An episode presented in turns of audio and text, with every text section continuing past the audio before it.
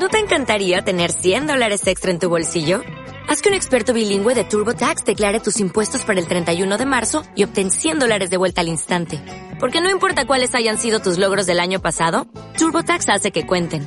Obtén 100 dólares de vuelta y tus impuestos con 100% de precisión. Solo con Intuit TurboTax.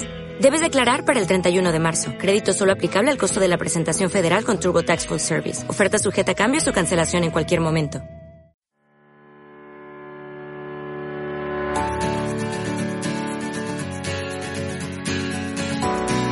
Pilates de Verdad, episodio 20.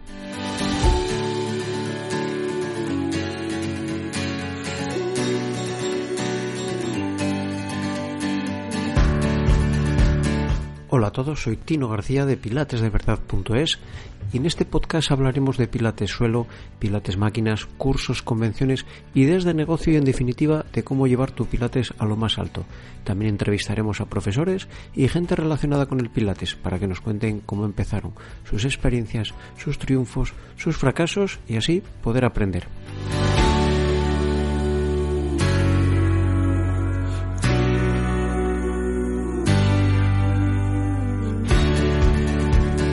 Hoy episodio 20 dedicado a instructores de pilates con suerte. Muchas veces se dice que un instructor de pilates tuvo suerte, o sea, que le va bien, porque estuvo en el lugar correcto, en el momento correcto, y yo no pienso así, no, no, no, no.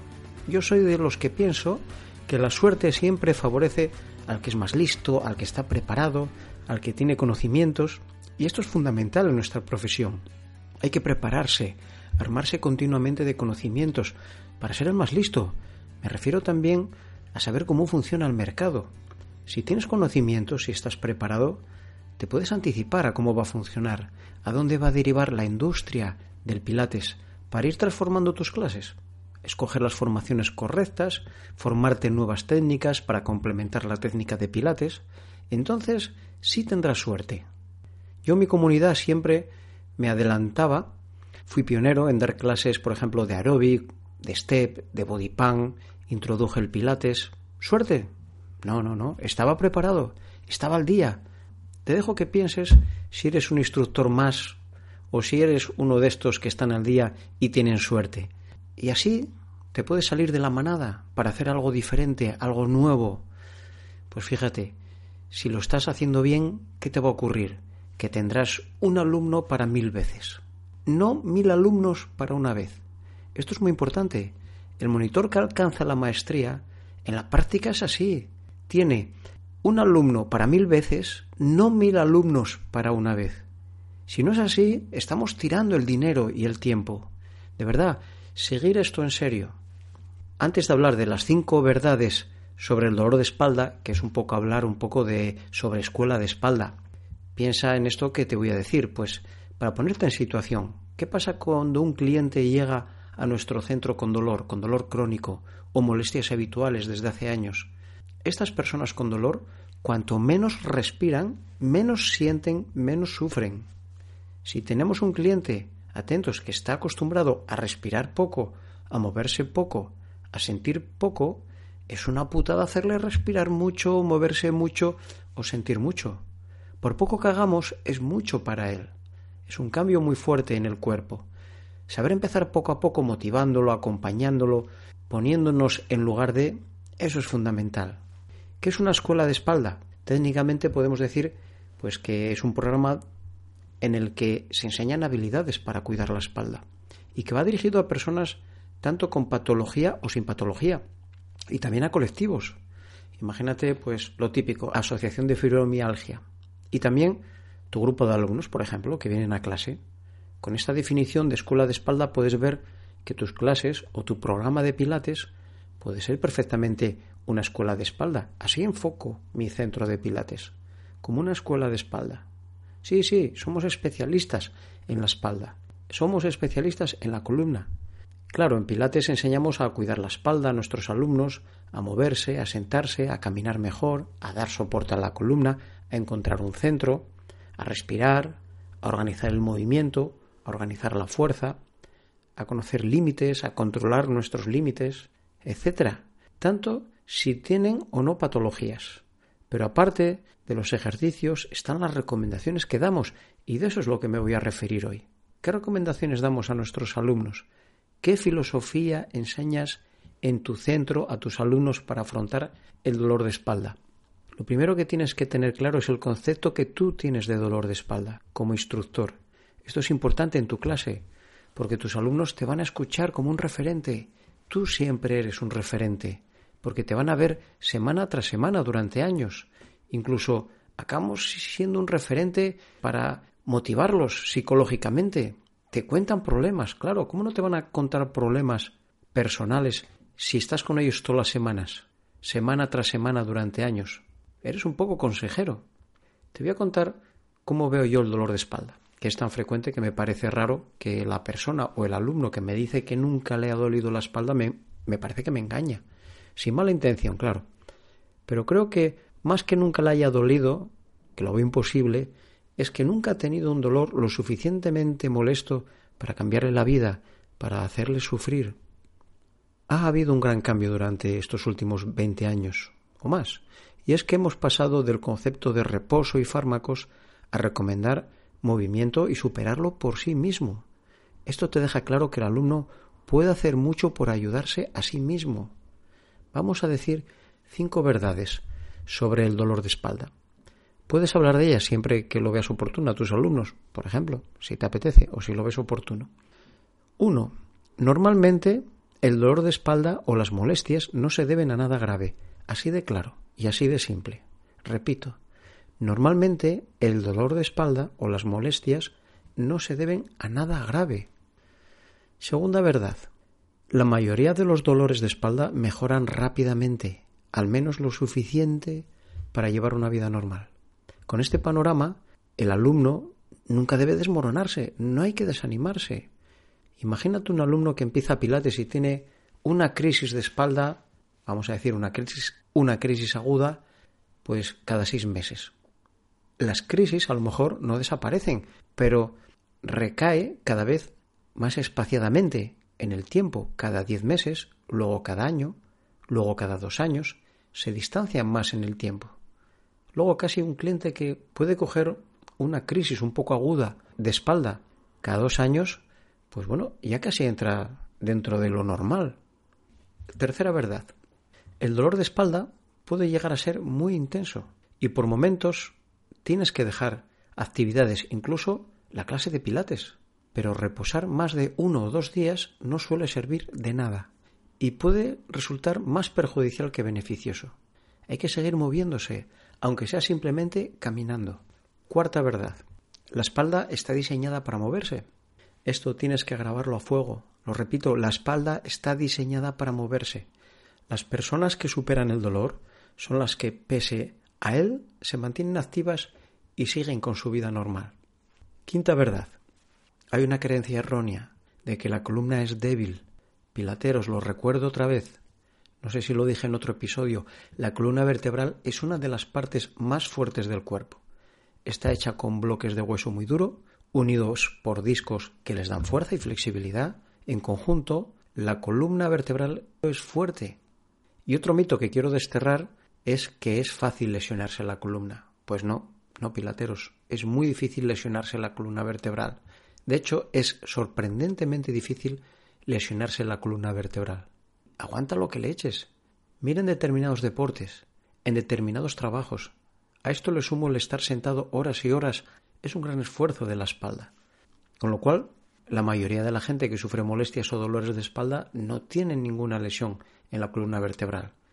Poca gente con molestias de espalda tiene un disco desplazado, una hernia discal o un nervio comprimido. Incluso las molestias causadas por una hernia discal suelen mejorar espontáneamente cuando empezamos a movernos y ponernos en forma. Lo que se ve en la mayoría de las radiografías de la columna vertebral son cambios normales producidos por la edad. Esto no es una enfermedad, es tan normal como que aparezcan canas en el pelo. Hernias no problemáticas, protusiones, acaban siendo lo mismo ya. A partir de una edad son cambios normales producidos por la edad. La mayoría de las deformaciones de la columna vertebral, como la escoliosis, por ejemplo, no tienen que causar dolor de espalda. Habitualmente el dolor de espalda no se debe a nada grave, lo repito. En una gran mayoría de casos los médicos no pueden decir el origen exacto del dolor. Esto puede llegar a ser muy frustrante para personas, incluso para entrenadores, y estarás cansado de clientes que llegan al centro con dolor de espalda y el médico no les ha encontrado nada relevante. Pero por otra parte, hay que recordar, si es así, no hay ninguna lesión ni enfermedad grave en la espalda. La mayoría de las veces el dolor se debe al mal funcionamiento de los músculos, ligamentos y articulaciones de la espalda, o sea, a una disfunción. Sencillamente, puede ser que la espalda está en baja forma, lo único que se necesita conseguir es que vuelva a funcionar todo bien. Y bueno, me voy con un bonus track, que sería el estrés. No quiero olvidarme del estrés. El estrés puede hacer que sientas más dolor. La tensión nerviosa puede facilitar el dolor. Imagínate una instalación eléctrica en tu casa. Pues imagínate que tienes un cable un poco deshilachado y nadie se da cuenta. Cuando hay una subida de tensión, ¿por dónde peta el sistema? Por la zona más débil. Pues tu cuerpo es lo mismo. Si tu espalda está débil, cuando tienes estrés, cuando sube la tensión, cuando sube la tensión nerviosa, ¿dónde va a venir el dolor? Pues a tu zona más débil, a la espalda. Generalmente la gente que está en buena forma física tiene menos dolores de espalda y si los tiene se recupera antes. Esta es la palabra mágica, recuperarse antes. Siempre lo digo a mis alumnos que se fijen en cómo se recuperan. De verdad que esta es la parte donde tiene que estar tu mente. A veces coger dolor de espalda por la exigencia diaria es inevitable para todos, incluso para el monitor de pilates. Lo normal es que, por ejemplo, si vienes de un largo viaje en avión o de una larga jornada sobre el ordenador, al levantarte te duela. Pero fíjate, si recuperaste rápido es un síntoma de estar en forma.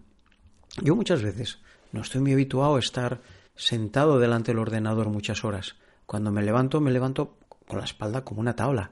Pero me estiro, me muevo y me olvido a otra cosa, porque la espalda está en forma. Si no estuviera en forma, pues me levantaría con dolor, ese dolor seguiría y seguiría y podría ir empeorando día a día. Recuérdale a tu cliente que la espalda es suya, que mantenerla activa es su responsabilidad.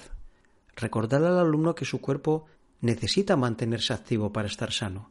Mejora cuanto más se usa. Los atletas saben que cuando empiezas a entrenar los músculos les pueden doler. Los deportistas también, nosotros también. Pero eso no significa que los estés lesionando. Nadie dice que hacer pilates sea fácil si te duele la espalda.